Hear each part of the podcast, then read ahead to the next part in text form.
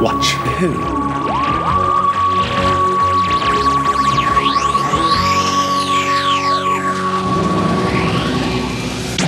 Hello. And welcome to Two Watch Who, a Doctor Who podcast. I'm Mark, I'm Sarah, and I'm a Doctor Who fan, and I'm new to watching Who.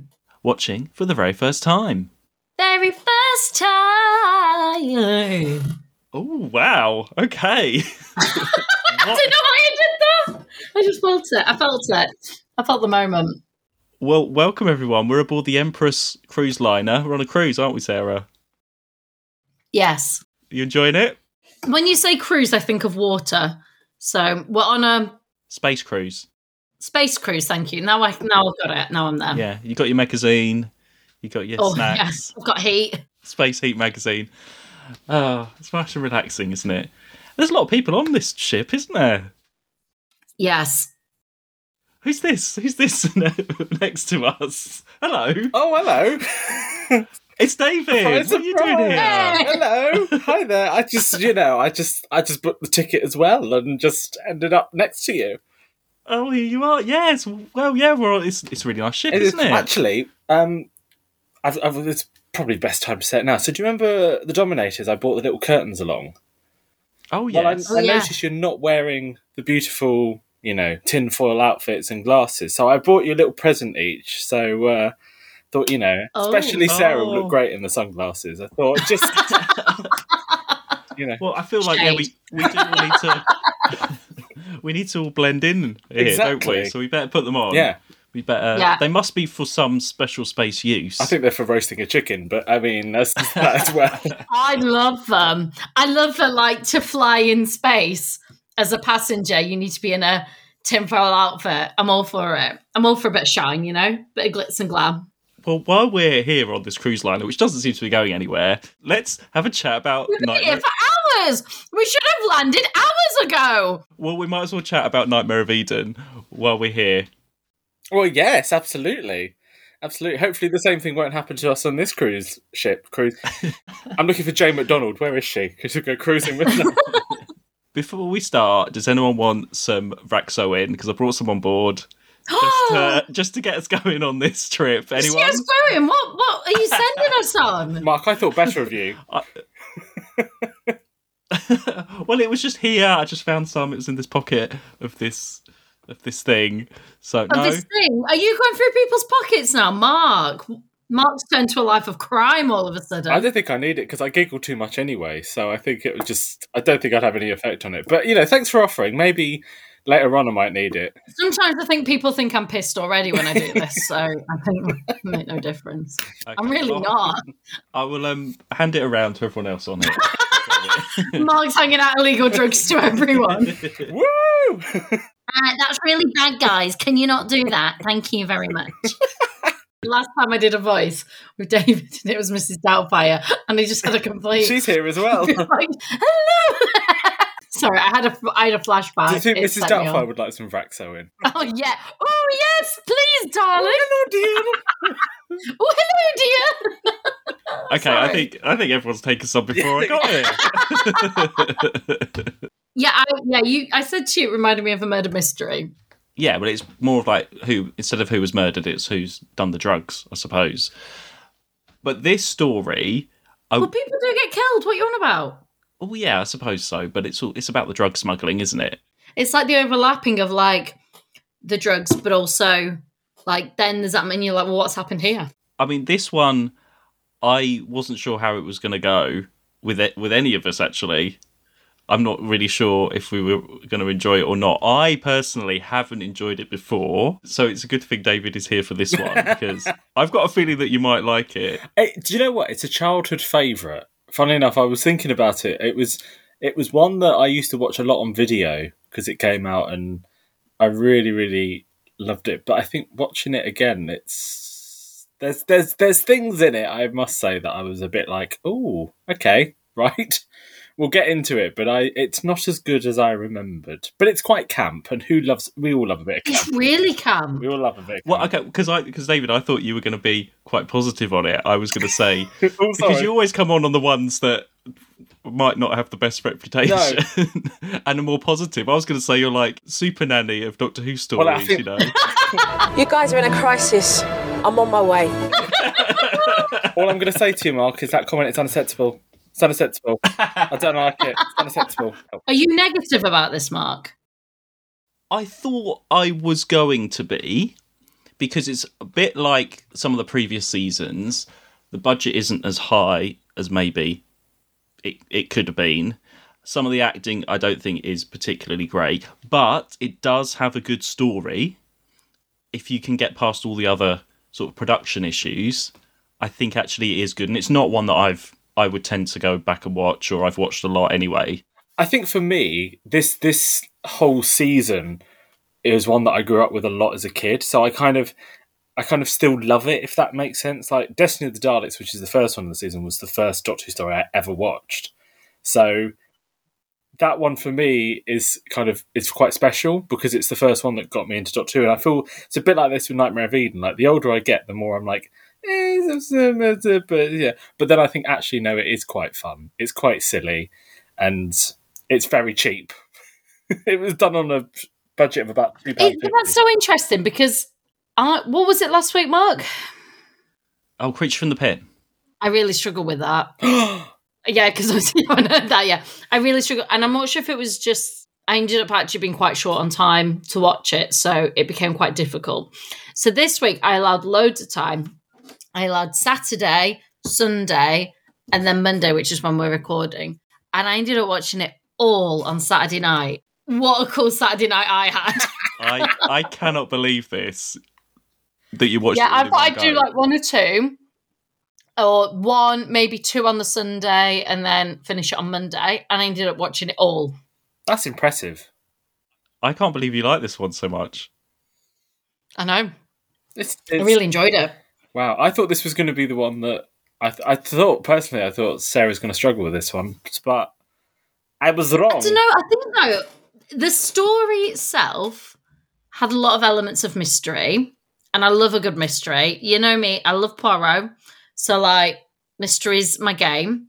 Love it, and there was a campness to it. The um the Doctor, for example, his character and stuff like that. You know, there was there were all Not these the Doctor, No. just to be not clear. the Doctor, the other Doctor. What was he Yeah. called? Tryst.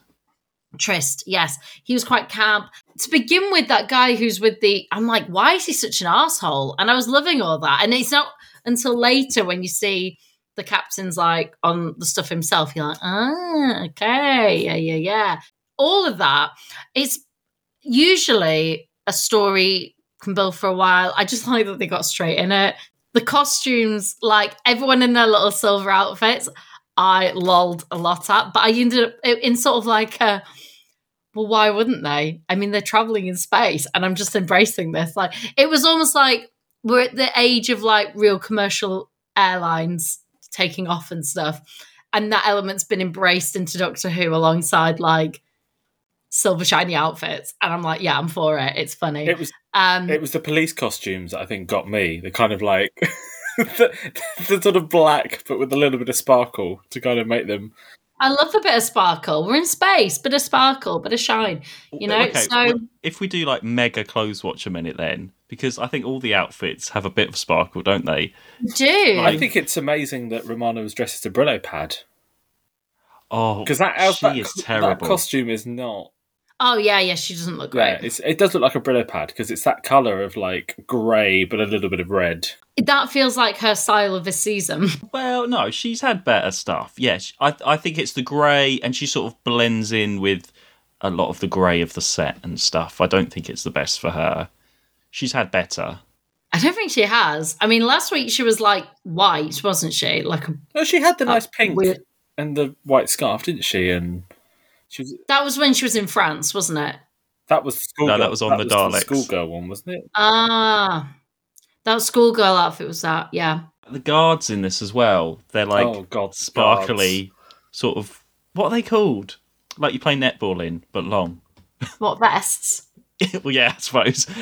no bib. You know, like netball bibs. Bib. bibs. They're like Yeah. sparkly bibs.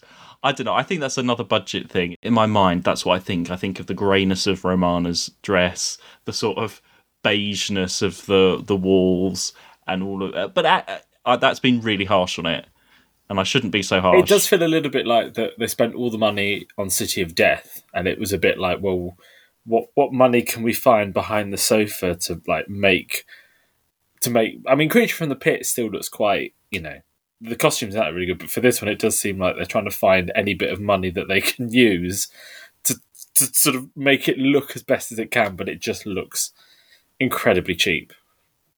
I mean, it's all studio, and it's like what three sets yeah, use different rounds. Yeah. So you know, it's quite. It's but more the than three. Well, it's not that many. Is it? It's like the lab, the ship, the corridors, and like There's fo- two lab. There's and, and then you've got so you've got the you've got the the ship deck. You've got corridors. You've got where the um the box is. You've got all the different sets when they they go into Eden and stuff like that. I loved that Eden set. It was really cheap, but it worked. I, I don't know. I just thought it was quite cute. The story is strong enough to to get past a lot of these things. I think. Yeah yeah, I feel it's one of those that if the budget was more and they could have done more, like if things were a bit fancier, I think you'd probably think a bit higher of it. But actually, I, I don't know, maybe I'm just more used to it now. Maybe I just accept that budgets aren't what they were. For me, if they're in and out, like, and I think the monster itself, like, I think it looks great. I love the mandrels because they just look very shit, but they're great Doctor Who. Like, is that's what you expect? Do you know what I mean? Like, Yeah, just- exactly. just want It's exactly what, and it moves. It can move. Like sometimes with things that can't even move, it can get about. And there was a, a few of them. It wasn't just one guy in one costume the whole time. And then they keep like at some point there was like four of them, wasn't there, in the corridor and stuff. I don't know. I, I thought I, I'll always take a, a physical monster over something that's just been like scrapped together to look. It is it is that funny thing, and it happens a lot in this story, and it happens a lot in other stories where because the monsters are very cheap looking, that people literally have to dive into them to get killed by them. Do you know what I mean? Like, they, if they're going to get killed by them, they literally have to sort of f- push themselves into them and go ah, like when they're you know. I'm sure there's a few sh- scenes of. I'm sure it's the bit where the lift the lift opens and the woman kind of runs into them to get killed by them. It's that sort of They were all different heights. like they weren't they weren't the same. Look at it. I think it's kind of cute. It is very cute. And maybe it's because I don't know, it's a Saturday night, but I felt like if this was on TV on a Sunday afternoon, banging, you know. And also, I'll tell you, sorry, I am really wittering on here because we are going to into a story, but I think what I also really enjoyed is there were no moments where I felt there were padding. All the scenes served a point and purpose. But you know, even the scenes where like what's his name was trying to convince the doctor, oh, I think it could be her, and you're like, mm, is it? Like that's whole point, and then he ends up being the baddie. Everything felt like it was bringing the story along, or or trying to drive you in a direction to then take you somewhere else because it's a mystery. it's a really interesting, like quite a dark story for five o'clock on a Saturday night. Do you know what I mean? It's not. It's not drug Yeah, yeah. but of course you've got to tell it in a Doctor Who way. So you have all this, you know, kind of cuddly monsters and things like that. But at the end of, if you boils it down, it's all about drugs.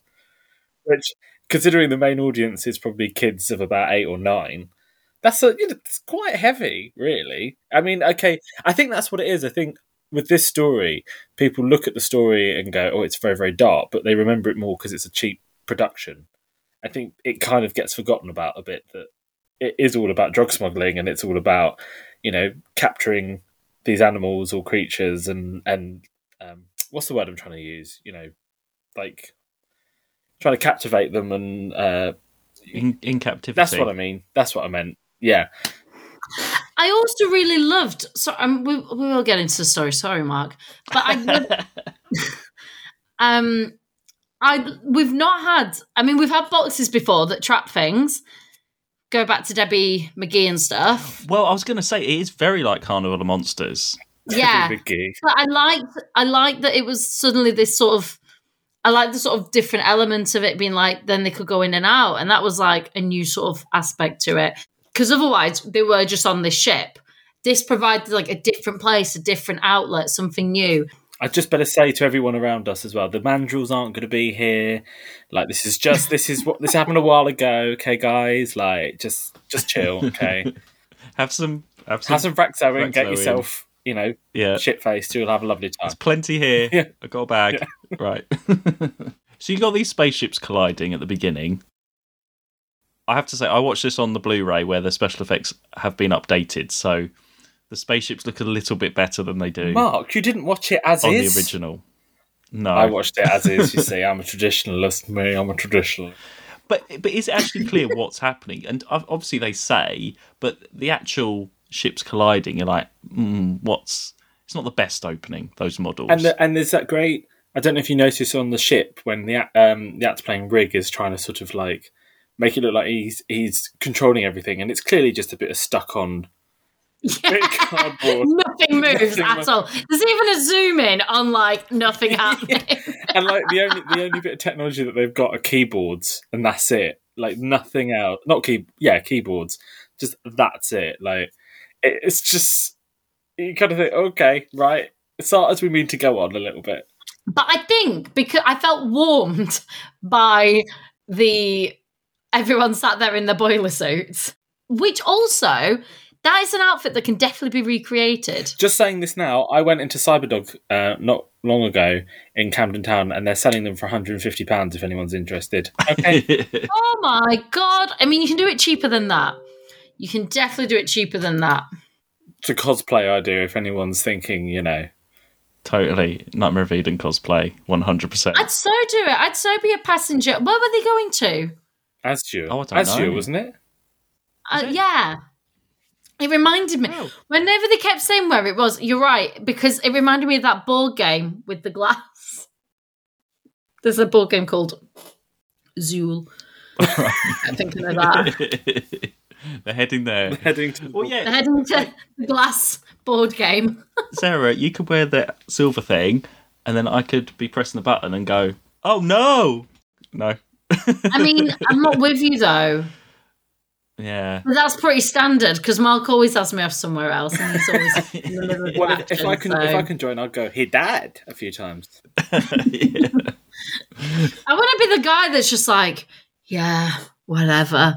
It's all good. Like So he's yeah, all you've got that captain, and you've got druggy guy. I've called him. So the captain, and the druggy guy. who's so useless. And also, that's the first time we're opening. I'd be like, this guy's a dick. yeah, he was. Which also I loved. I loved it straight away. I'm like, what is up with this guy? Like, you're a dick. But also, I think it's quite clever because you do think that, and then actually later on, you're like, oh, hang on, it makes sense if that makes sense. Yeah, yeah. But do we ever find out? I mean, he's taking the drugs, right? Did he take them by accident or on purpose?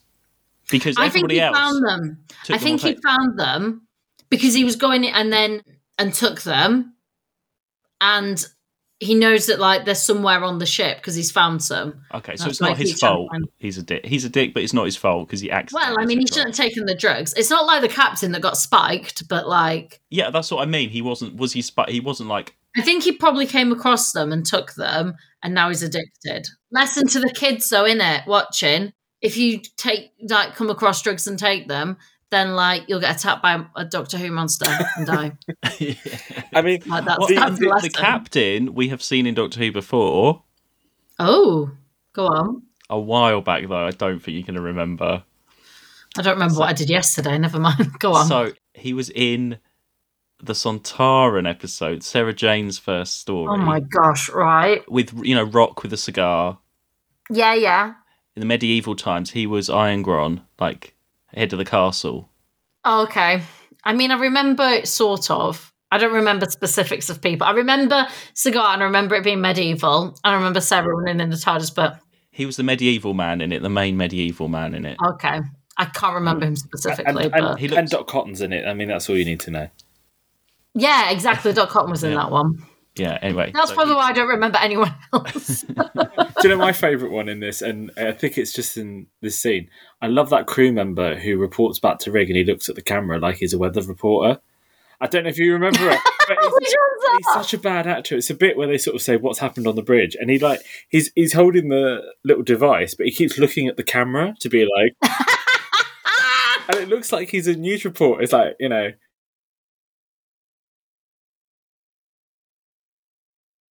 John Williams, BBC News. It's so terrible. It's so terrible. He does it again need- later. I'm on. gonna have to go back and just find It's that. in the first like five minutes of episode one. It's really, but it's hilarious because he just he kind of looks at it and then keeps just looking at the cat as if to be like, "Look, mum, I'm in Doctor Who." Everything's set up pretty quickly, so we know that these two spaceships have crashed. Doctor and Romana arrive, and they're like, "Oh, look, this is happening," and just quickly get into the story, which I quite like. It just it does move along at quite a good yeah. pace. Well, they said that there was a was there a distress beacon that we missed or something. Oh, there was a mention of that, yeah, but I, we didn't actually see. Like, there's them. a reason that they've like been called to land, and I think it's that. Again, we're just we're miss we're forgetting about the randomizer ever existing. Oh yeah, that's gone now. Yeah. That's long gone. I, I'll go on about it all season, but yeah, we're just forgetting that ever happened at the end of last season. Apparently, And then this is where we meet Tryst, Oh. who Oh, is our zoologist guy.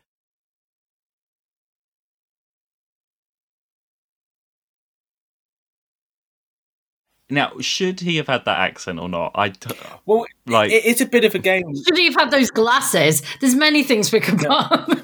I do feel like the more I got into it, it was a bit of a game of what accent is Tryst doing now? Because it was not one accent. I mean, it was it it was one of those when it when he first appeared. I thought, did they really think that was an all right accent? Like, did no one say to you, "Oh, actually, I don't think you should do an accent. Just keep it." As, Do you think though? I reckon that they put in he needs an accent because he's supposed to be like some, and so he's he's like gone okay, and then has changed his accent throughout. well, I like. I read a thing afterwards saying that the actor apparently it was him and Tom Baker who decided to put an accent, and this is what they went for. And I feel like it's that thing of. Did Tom Baker actually say that, or did he just do it to make you sound a bit more ridiculous? Like it just, it's just so bizarre because it doesn't. It's like, i- i- is he German? Is he Austrian? Is he what? What?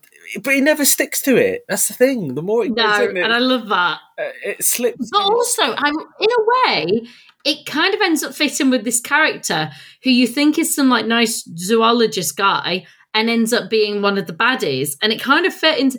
I'd have loved it if he'd have just dropped the accent at the end. Uh, yeah, because it does put you off. That's the only thing you think. Oh, he's so ridiculous. It's not going to be him, at least. Uh, Yeah, maybe yeah. That's what the reason is. And he's a little bit when he is right at the end in the ship with the other guy at the end. He's slightly more serious. The accent is slightly toned down. It's still there, but he sounds a bit more sort of harsh in his voice.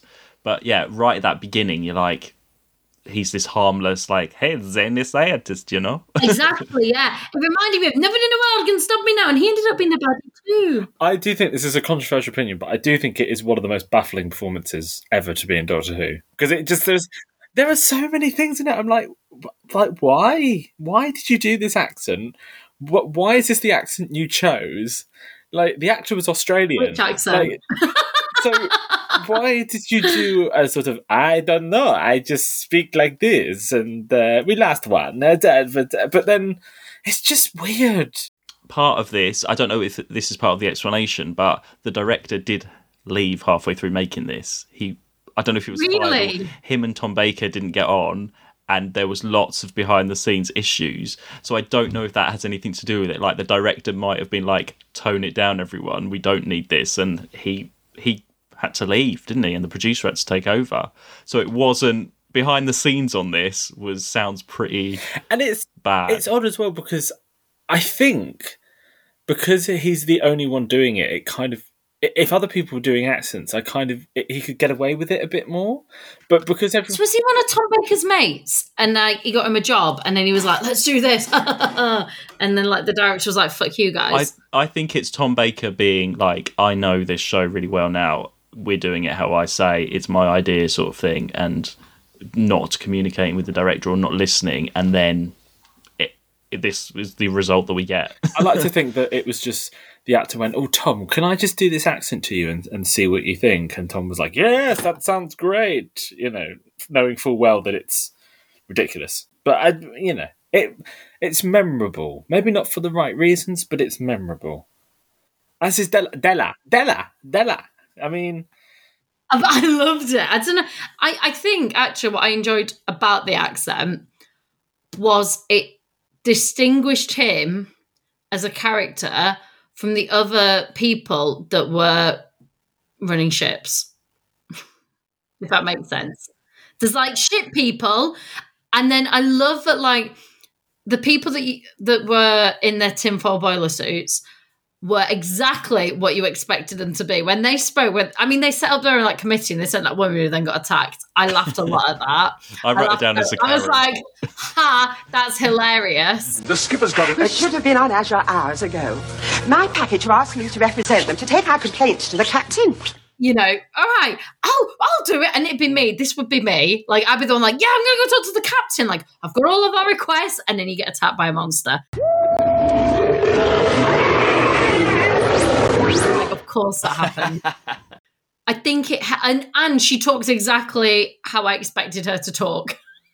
like everything about that performance was exactly as expected. It was very like middle class white English Karen, and I loved it. Before Karen was even like on the scene for it, it was perfect. Which is why I think I appreciated his accent so much because it just helped really distinguish who people were. I know this is jumping right to the end, but was it a surprise when it was revealed he was the? Because I think that's the other thing of he spends the whole four episodes going, "It's not me, it's this person. It's not me, it's Stott. It's not." That actually, when it is revealed, it is him. You're a bit like, "Oh, right, okay." yes and no. I hadn't worked out who was involved. Yeah, I, it was a little bit of a surprise, but it wasn't like a oh, you know, like shock. It's when they work out that there's got to be two people involved, and you're trying to think which two.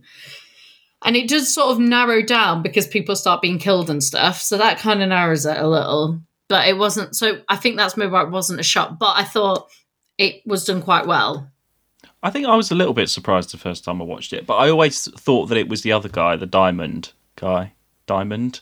I think that's obvious because he's See, I didn't think it was him. I genuinely didn't because he wasn't in it a lot until towards the end. I don't like know. the he, uh, first he was just he's only shifty. in when he's in scenes like, "Can we just separate our ships? I've got, I've got things to do. Like you've crashed into my ship," and that's the only time when like you, you see him, and then it's not until later where where he's in it a bit more that you're like, "Oh, maybe he is involved a bit." Because yeah, it's not really going to be anybody else though, is it? Out of them two. Well, everyone starts getting killed. Like they- episode three, once they run amok, like the they're whacking people off left, right, and centre. It's like because you know it's not going to be Della, and you know it's not going to be Stott because it. would- I don't know. There was a moment where I wondered if it was going to be Della because we've had that. We've, Had, I mean, we had the nurse last last term. I was going to say We're in school last season. Yeah, Um, we've had a lot of female where- villains. Well, yeah, we do. We've had quite a few female Oh, villains last, recently. last week, Lady and where someone's been yeah where someone's been like really there in the background i mean she was a nurse and then she was actually the main villain. Like so i did have a moment where i was like it could be because she doesn't want them to look at eden. They figured out something about it like she was the one that was fussy like no we don't look at that. Oh he doesn't like us looking at that. But it felt like it was more her thing about being defensive. He did turn off the machine and stuff when they said like so i don't know it it sort of all played in quite well i thought I, I I've said this before. I have to say it again because I wrote it down. I keep calling her Rachel because she looks like Rachel from S Club Seven. In my mind, I don't know why. but it's Tristan Do you know what? As soon Rachel. as you said Rachel, my head went, he's going to say S Club 7. but my head was like, when Mark says Rachel, he doesn't mean Rachel from Friends, he means Rachel from S Club 7. Hi everyone, I'm Rachel Stevens. Her performance is a bit. I, I, do you know what? I quite liked her in this. Apart from when she gets shot. Does she get shot in the head and she she holds the stomach. Yeah, she goes. Yeah,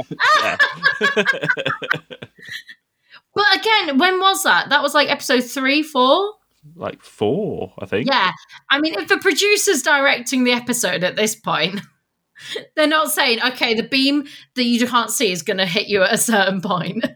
She probably like it's just going to hit you, and she didn't probably think it was going to hit her in the head. I looked up the actress and yeah, she's not had a great career. I feel like Doctor Who is like she was in a, one of the worst sitcoms ever made called Come Back, Mrs. Noah, which I feel like Mark has seen. Yes, that's You're not the worst. That's great. Not.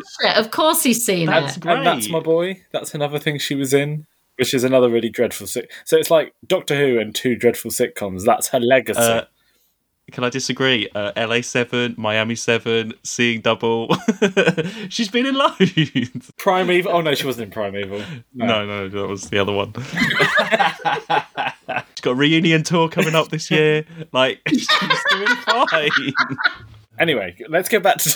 But I like that scene between Della and Romana. You know where Della's talking about uh, what's his name being killed. I can't remember his name now.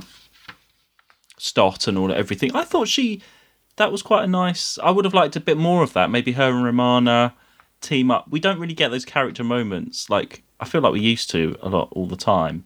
But there's not really time in this. But I liked it when she sat down and was like, "You need to tell me about what happened." I thought that was nice.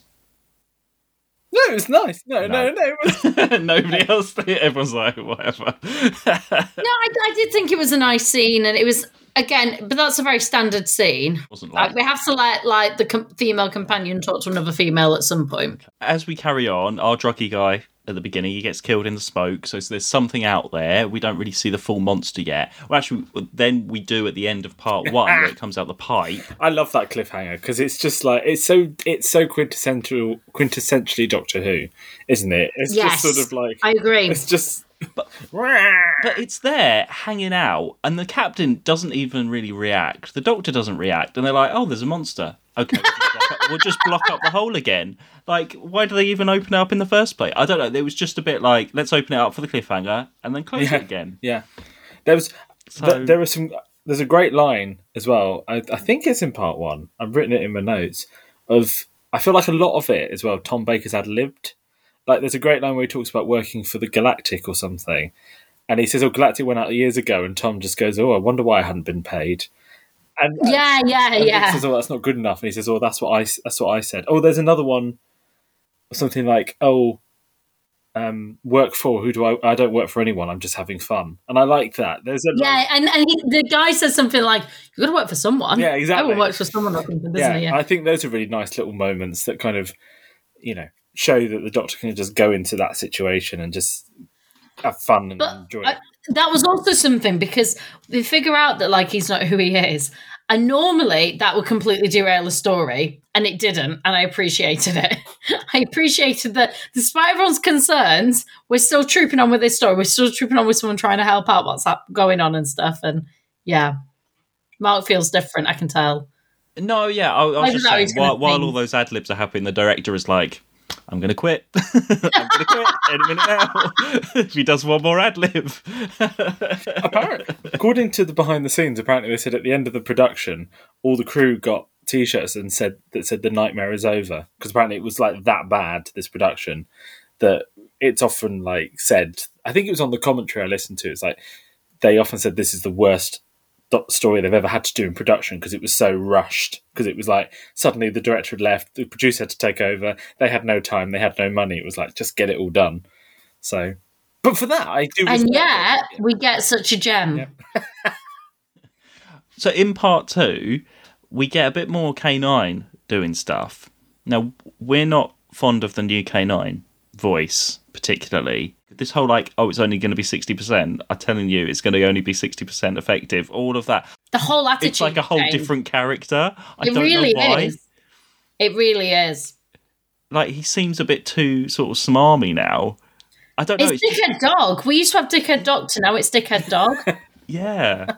I don't. I've only really noticed watching these through because he's only been in the last couple of stories. This new. I wonder if it's. I wonder if it's the actor. I wonder because I think with the previous with John Leeson, who's the previous one, I feel like he might he would have done it a bit more kind of not cheeky, but do you know what I mean? A bit more kind of innocent. there was something much more neutral and like supportive about the previous voice tone. And this one, like we talked about it quite a lot in last episode, but like this one just feels really like sarky. I think it's just how it's being said. Because yeah, I think the previous one would have been like sixty percent, sixty percent, and this one's like uh, it's sixty percent. Actually, it's only going to be sixty percent. I've told you, it's only sixty percent. Do you know what I mean? It's like that. Whenever it's just a scene with K9, why did they not put any music over him? Because you just hear a lot of zzz, like you hear the wheels go over the. But I've never noticed it in, more in this story. Like it, you just think surely you'd get rid of that or you'd do something because Well, it, it sounds like it was so rushed. yeah, that's true. They probably in every possible No. like music was like a last choice. And this is this episode where the captain gets spiked, and is it like it's just like plastic? Do you just see a hand just come into shot? Like, how did nobody? He's standing right there. They're Stella and him are standing right there. Where is his hand come from that Well, it's, spikes isn't the it behind drink? the drink cabinet? Isn't that the thing? Yeah, yeah. Like, It, she's gone to the machine Yeah. and it's dispersing it, and then someone's come from behind and And he nicks it. It's his fault for nicking her drink, nicking her yeah, Lucas oh yeah, well, she, Yeah. she, it would have been her instead. yeah. And then Yeah. she'd have been addicted to drugs. But it's it's one of the things I thought is obviously that drink's probably aimed at Romana, but why are they trying to drug Romana? What are they trying to get from drugging Romana? Does she know too much? I thought it was more just to like she's getting too that she's getting too involved. Let's like give a distraction and we'll drug his assistant sort of thing. Then at that point, then you know it's not Della necessarily. And I was really liking the captain actually, uh, because we we often get you know like dickhead captains that are shouting and putting people in prison and stuff. Actually, he he's like, great, I'm glad you're here, Doctor. Let's work this out. And he's trying to get things done. And then he's complete. That's him complete. Does he actually die? Yeah, he gets shot and by. He yeah. dies and we never see him again. Because I really liked him up until Yeah. that point. I think he. I did as well. I thought he was even when he's like challenging him, he's really practical. I think he's the best actor of the guest, like of the guest lot. I think he's the best performance because it feels more real, and even the scenes when he's laughing and giggling and all that, like it still, it still works really well because you could see. Because I think that's what it. You were saying earlier, like he's not a dickhead, but he's very like authoritative and wanting to get it done. So then when he does all the sort of giggling like a child, you still kind of believe it. Whereas I think unless uh, if that had been Tryst, no one would have told the, no one would have seen the difference. No, no, no. Della. And then this is the episode as well where we see the the passenger chase. So we this is Stott, isn't it? Stott, who's been secretly hiding in the bushes. We've seen a face, and then he dresses up as a passenger. which is really clever because I had no idea who he was. Because in the bush, you don't see his hair or anything; you only see the eyes. Yeah, you don't see much. You don't see much at all. So, I genuinely thought it was a passenger. I really did. I thought it's someone that's like got on the ship as a passenger and is part of this like drugs thing. It's funny that though when they have that whole chase, it's just the same piece of. Like that was the other thing I, I know obviously it was done on a really small budget, but I did feel like there's no scale to this spaceship. It's like, as you say, it's like the same three sets. Like it's supposed to be a huge cruise ship, and it's just like the same bit of corridor going back and forth. Probably the same passengers. Yeah, Yeah, I was trying to look to see if they'd moved them round. yeah, probably hadn't. Probably hadn't. I thought the scene when they were running through the um, stuff was really good, though. You know, when the doctor was chasing him and he's going down that long, long corridor. What that round under the stairs again and again. The same. No, no, yeah, but after that, and it, they go, he goes into the thing, and it's all like quirky, and then the doctor comes out and he's like, I can't believe oh. I Oh. got through that. The the interspatial Yeah, thing. yeah. Yes, I forgot about that. Yeah. I thought that was really good because sometimes that can be really cheesy, that sort of effect. But actually, I thought it was effective. with these passengers that are sitting there, right? They're obviously waiting to go on holiday. How long do you think they've be, they are waiting while this adventure happens? Are we talking like this all happens in an hour, two hours? How long are they all sitting there reading their magazines while an adventure happens? but I think they're supposed to be going around the planet, aren't they? Not landing somewhere. No, I think they're on their way. Oh, I think they're on their They're on, I- they're on their way to a planet. I think. I thought it was just to see it. No, I think it's to visit us, and someone someone will tweet tweet us. I'm sure if we're. yeah, they will. But I do. Th- I like. I th- I always think it's done within like an hour. I don't know. It feels like a sort of a quick progression of. That's how I look at it, anyway. But I think it could all happen in an hour. Yeah. Or le- or more. and they've been there for several hours, as she says, when she goes with all their complaints to the captain. Yeah. Where's all like the stewards? Where's everyone handing out It's the all food? computers. He, he says it to the computer, and the computer informs people. and obviously, half the passengers, well, they all get pretty much killed by mandrills at this point as well. Yeah. Which we totally forgot. Which, David, you have to explain Oh. the woman's close up. I don't know, Sarah, if you saw this. Nightmare of Eden features possibly the best shot in Doctor Who history. It's. I think it's in episode three. So it's the bit where the policeman walks into the bridge and he sees the passengers getting attacked on on the screen, and there's a close up of the woman's yes! face, which um I've just sent to you on WhatsApp. Is Oh yes, I remember that it, scene. it, she's in, She's like, ah! she's enjoying it far too much. I must say, it's the funniest shot I think ever to be in Doctor Who ever, ever, ever. ever. Uh, yeah, I saw that as well and had a good laugh. And the movie, like, I- yeah, I- there's something quite, again, quite twee about. it. Do you know what reminded me of this? It reminded me of Midsomer Murders, right? Because, like, Midsomer Murders is usually it's a bit dark, you know, there's murder, but, like, it's quite dark, quite intense. And then you've got, like, the Midsummer element that's, like, out in the country, and you've got, and, like, the woman like that that's like, ah, being eaten alive, you know? I actually must admit I did watch that scene quite a few times, rewatching it because it just makes me. Of course you did. It's It makes me brilliant. laugh so much. It's just, it's just the way she look. She's just enjoying it too much. But she's an extra that's been paid for the day, and now she's going to have her close up. It feels like the director or the producer has gone right, love. We've got like you need to see you looking terrified by this by being like being killed by a mandrill, and that's the face she did. And they're like, right, no time, let's just do it. Get on with it. She's now star of Midsummer Mandrills. Midsummer Mandrill. If she's if that actress is still alive, please can someone find her? And I want to interview her about her choices in life because I would love to meet that woman. well, we need to name her. Stella. St- uh, Stella. So she looks like a Stella. Maggie, we'll call her Maggie. Or Maggie. Maggie could Mags. work. It's that sort of bracket of time. Okay, Maggie and Mandrill. Do you then. think? Do you think like the character? She's just like, oh, I think I genuinely think that they've gone right. We're going to shoot okay extras, and I don't actually. I reckon they did it all on the first day. They'll have had all those extras there. They've done all the shots where they're running through, and then it'll been like the last thing of the day. Right now, you're all going to get eaten. We're doing. It's still the director there, and they're like, right, we're going to do this shot now while you're all here. Um, you, you can just do it. And she's like, me. Oh! it's my chance. And it's my moment and like that's it it's just it's just Because the shot before is is of the mandrills like running into the and it, that looks quite good. And then it's like the one shot they're like, mm, okay, what's the shot we're going to go for? That one. Maybe after that shot, the director was like, I'm leaving. right, now I'm going to quit. My, it's what i'm dealing with i'm quitting my, I've my quit. career has peaked. This is the best shot I'm ever going to take. I'm going now. He's like, if you get Maggie up to do that shot, I'm leaving this set right now. Maggie! oh no that's when he finds out that there were no extras the next day and that's why he had a cough. He was like, "Where's Maggie? Bring Maggie back. She was my star." You're going to be a star. She actually got top billing. That's why um, there was a conflict between Tom Baker and the director. but then also, I could yeah, talk the about. passengers I will could, have been I attacked. could talk about her all day. That woman. I just love her. No, she's. I agree. I saw that and had a really good giggle Every at it. time I'm on this podcast, there's always an unsung hero of that episode, like the wench in Talons of Weng-Chiang or whoever. And I feel like this is her. Yeah, She's yeah. never going to get It's our, mentioned. our mags, you know. It's our She's mags. never going to get mentioned on a podcast again. So let's let her have a moment. All right.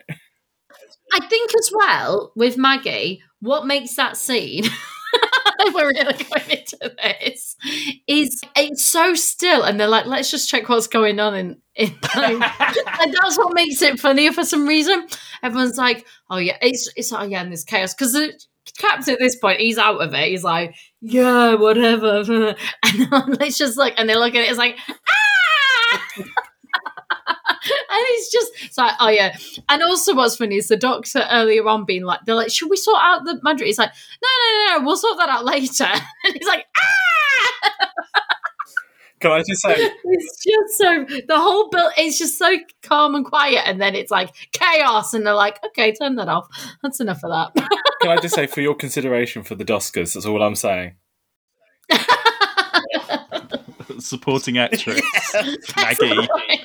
The cliffhangers in this story are quite good. Really?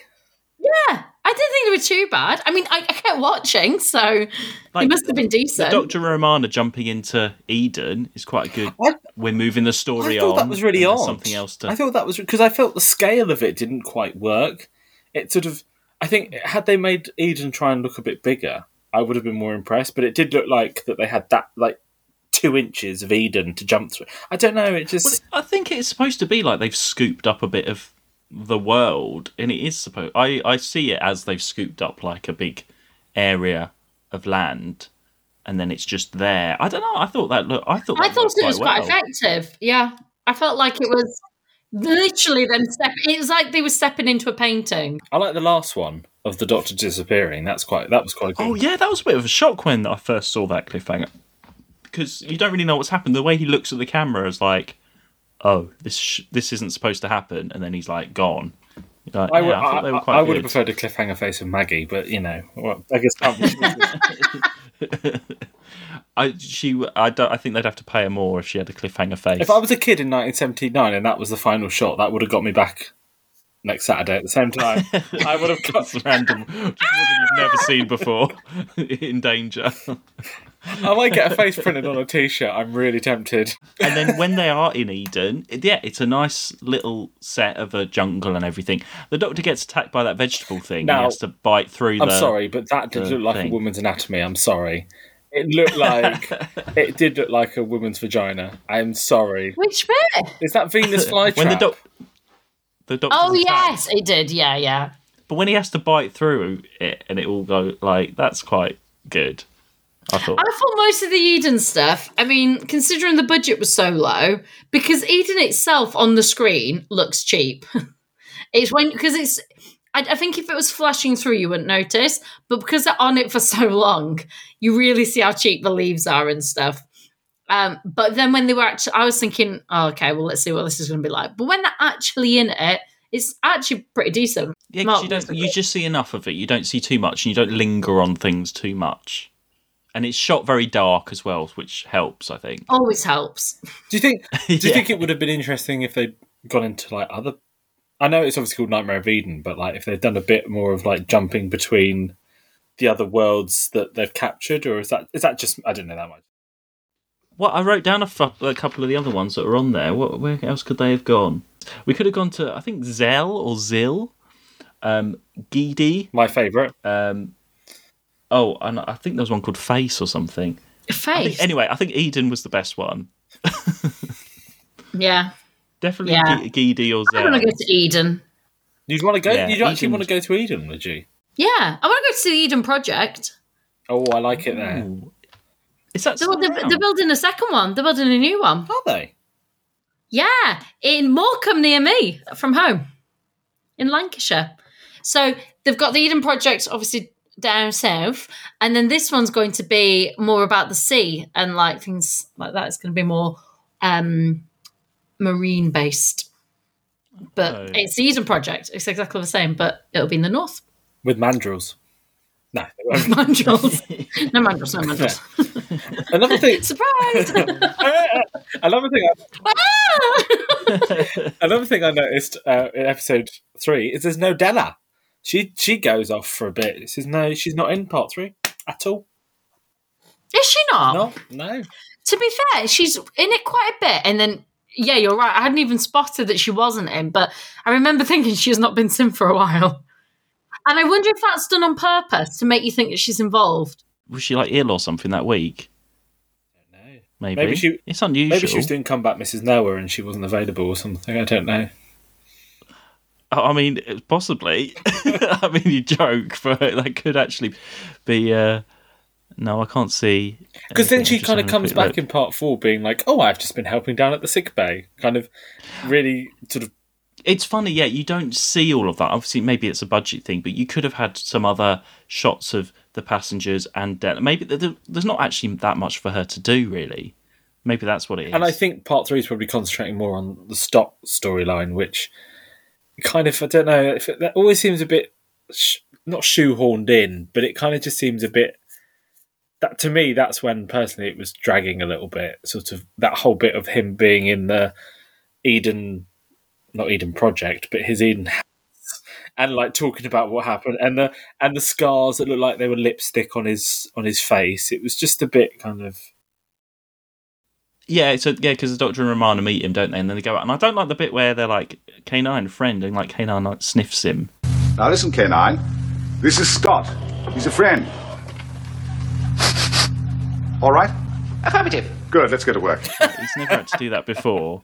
I thought that was a bit odd. Yeah. Like What do we think about the mandrels turning out to be the drugs? I quite like that because normally in a Doctor Who it's like monster, villain, villain, monster kind of thing. Whereas with this, it was more. It was a nice twist to have it as they're not baddies; they're just being held captive and they've just been let out, basically. Because they haven't done anything wrong. They've just been captured and then let aboard this ship. And so Tryst and what's his name? Diamond. Diamond. Diamond, or is it? Diamond. Dim- Diamond. Diamond. Okay. I'm Diamond sounds about Diamond. right. it's a diamond. Um, do they know that that's what it is? How do they know that Yeah, when I- you kill a mandrill? I think that's what they. I think that's later on. It's that that's what they're doing. They're exporting them from Eden to that because he says it's to fund his project, isn't it? That's the reason he did it was because I think that's Or at least at some point he's like someone's told him he's figured it out Yeah. and I think that's the whole That's thing of it, it, he's just brought them along, and then it's obviously they've just got out, and it's kind of the Doctor's fault, but it's kind of also Dymond's fault. That was a bit confusing because Dimmon crashing into the ship. Then I don't quite know. But he did that on purpose, didn't he? No, I think he did. no, I don't think he meant No, to. I think he did. I think that was to bring. because he's got that Oh. laser at the end Yeah. that's to do that. No, the laser's to get the stuff. Like I think because the, crystal or doctors come, it's like drawn them. It's made them crash. But the Doctor doesn't. No, I think the Doctor came because of the crash, isn't that? Because to me, it came across as they were they were they crashed into the ships, knowing that they were going to put the drugs from Dymond ship into the big cruising ship. But then there was a distress call when the Doctor arrived because of they were in the areas. So that's how I've sort of thought of it. See, no, I I went really left field. I thought the laser. I thought he was pointing it, and the laser was somehow like bringing them over. And I thought that they were trying to get away because um, there was something about they were getting figured out that they're involved, and they were just trying to escape before anyone caught them. But the crystal, like the man, the crystal the, is the stuff in the crystal, and then that laser thing was going to like transport it over in the crystal, so they'd be like undetectable through like customs and stuff. possibly that all gets Yeah. a I'm bit not sure. Confusing to me. Yeah, um, I don't I don't read into that too much. I thought it was a bit weird when when that mandrill first gets killed and Romana's like scared of it, and then she jumps over it twice. Do you see her leaping over that mandrill? It's not that. at all, she proper like ballets over it. Also, we haven't mentioned yet, but are are the policemen the worst policemen you've ever seen in your life? oh, they're awful. Because they- they, are so bad. They spend half the time like trying to get the doctor, and then the minute it's like, oh, it's not the doctor, it's Trista. Like, okay, well, there you go. Hello, Chuck. Yeah, there you yeah. are. And they just like go along with like whatever anyone says. They have no like ideas of No. their own. No. And one of them was in another Doctor Who. So I think they were both in other Doctor Who's, but the one that I recognised was in Image of the Fendahl, who's the, he's the slightly smaller one, but he plays the son of the old lady or grandson. oh, um, scientists at breakfast. Oh yeah, yeah, Yeah. Um, the old lady. yeah.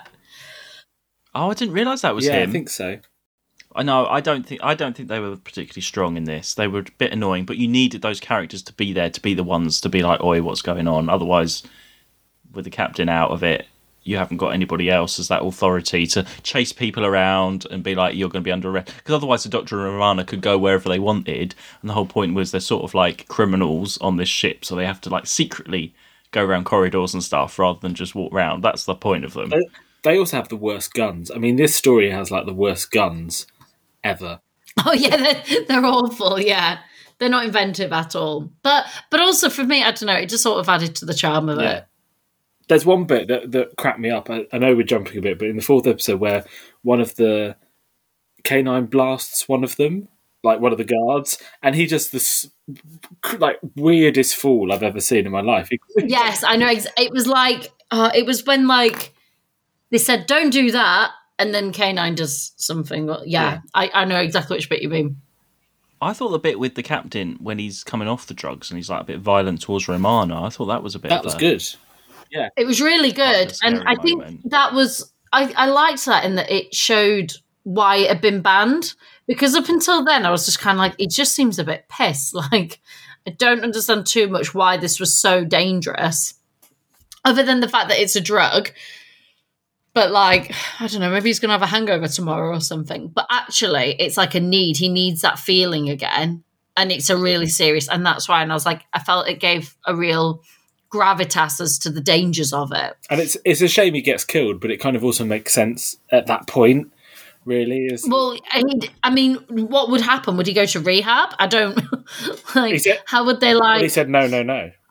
he did say no, no, no. yeah, that I think you you can see where the director has quit and it's all over to Tom Baker is that last scene where the doctor's getting all the mandrels into the Eden and then he does that all that silly bit of the he goes off screen doesn't he and you hear him sort of like oh My arms, oh, my legs." ow, oh Yeah. that is Tom Baker I think 100% making that a bit too silly and nobody is there to say to him no that's not actually funny because then the policemen are there or whatever and they're just like oh okay he's dead that was the But only they're bit not really that I felt went on a bit too long. Actually, yeah I kind of thought I don't know what it's trying to achieve. I, like I, I could feel like if he's going off into danger, but it didn't feel like that. It felt like he was just trying to have them on. But I, I, I do like. I mean, that bit was a little bit silly, but I like in this story particularly. You see the balance of Tom Baker because I always think with Tom Baker as the Doctor, when he walks into a situation, he is like the center of attention. You know, he is the person that you'd listen to. But then he's also got the kind of like silly moments, and he, there's there's some great scenes when he's talking about you know the Vraxoin and you know it's wiped out civilizations. But then you can have those silly little bits of. I mean that again. I know I mentioned it earlier, but the scene of him talking about you know, not working for Galactic and not being paid. It's a quite a good balance, and I feel that's that's done quite well in this story. That even though he is the centre of attention, you still listen to him. He still has that kind of silly side to him as well. And like all the bits with the Mandrill where he discovers the Vraxoin, I mean, that's quite silly. But then it's like, well, actually, he's found out what it is now, and he knows how dangerous it is. And Those moments throughout, I thought actually there was a nice balance. It was just that last bit, and I thought that kind of it just didn't feel necessary. It kind of ruined what that scene was, which was him getting them back into Eden, and then him trying to get out before they jump, like before they follow him, herding cows or something. even though we do have like silly accents and all the the other jokes and everything, I do believe that the drugs were dangerous and they were a threat in that way. Even if the mandrels weren't, you know, and the mandrel, if it was going to get you, it would kill you. It was believable. These were believable threats in this, despite all of the. I thought it was really clever that they became the drugs. Yeah, I really liked that as well. twist. There was a lot of things that I, I did enjoy about this. That there's one thing I didn't enjoy going back slightly in part four. How did Dymond not see the Doctor when he got into that ship? There's a scene, you know, when he he transports onto Dymond's ship and he's like, "Oh, I've got to get back." That is the smallest spaceship I have ever seen in my life, and he still doesn't see him. Well, I feel like, on. oh yeah, yeah, yeah. When he's in the actual ship and he's like literally next to him, Well, he can't see. He's just got his visor, isn't he? He's got his Yeah, but he walks suit on. in and he's. I'm sh- he, he steps in and then like puts it on and steps out. You'd think like I'm very aware that like there's someone in a very close proximity, and the doctor's just holding his breath, isn't he? I do also find another thing. The end is really weird. It's such a weird, like it feels a bit like the writer didn't know how to end it, and it's like, hmm, I know what would like to be an electronic zoo. It's like or electric zoo. Oh, what about you? Like it's K nine. Ha ha ha. It seems a bit. I don't know how you would have ended it, but it just seems a bit of a sort of random, like, oh, generic end scene of making a joke. Yeah, I wanted to see them get back on the TARDIS and leave. That's what I wanted. That's how it should have ended. I agree. But I wonder whether some of it by this point was just, you know, he wanted to have his fun and his silliness. And then they were like, whatever, let's just, like, okay, fine, whatever. Because it just felt more like a silly thing than a an actual, and we get on and we're gone. And then we see where they go next. But we are left with um, Della and Stott, our new couple of the season. With no chemistry. That's true. I thought that. I was like, oh yeah, you've not met each other five minutes ago. like you thought this guy was dead. Do you know what I mean? You thought he died. You haven't seen him. You find out he's alive. He's actually been doing all this stuff. You'd think there'd be a little bit more chemistry there or excitement. But what do they do now? Because like the captain's dead. Like They repopulate the planet. what in the cruise ship? they don't need to. They Mark's lost his shirt. they don't need to repopulate the the, the planet is, is populated. they go on. They they start off their new cruise service. No one can. Well, no one can but drive. they don't because he's actually a secret undercover agent. She's a passenger, Isn't he? She's a she's a high class passenger. The captain's dead. She's she was literally on a zoo project. Yeah. Oh, yeah, but he was an actual. Oh, yeah, was he pretended to be a zoologist? Yeah, yeah. The captain's dead. How? What are they? Are they just going to be left stranded there forever? With Maybe he'll fly them uh, fly them around. Whoever's left. Okay, so it was only that one cabin that got attacked, but the rest of you, we will go to a zoo. We'll recharge, Yeah, we'll all go on holiday in the end. Yeah, and the other other little compartments, like yay! Finally, Sorry we've for been the in for six delay. hours. yeah. we didn't We've had a know. few Where's the captain? issues. He's dead.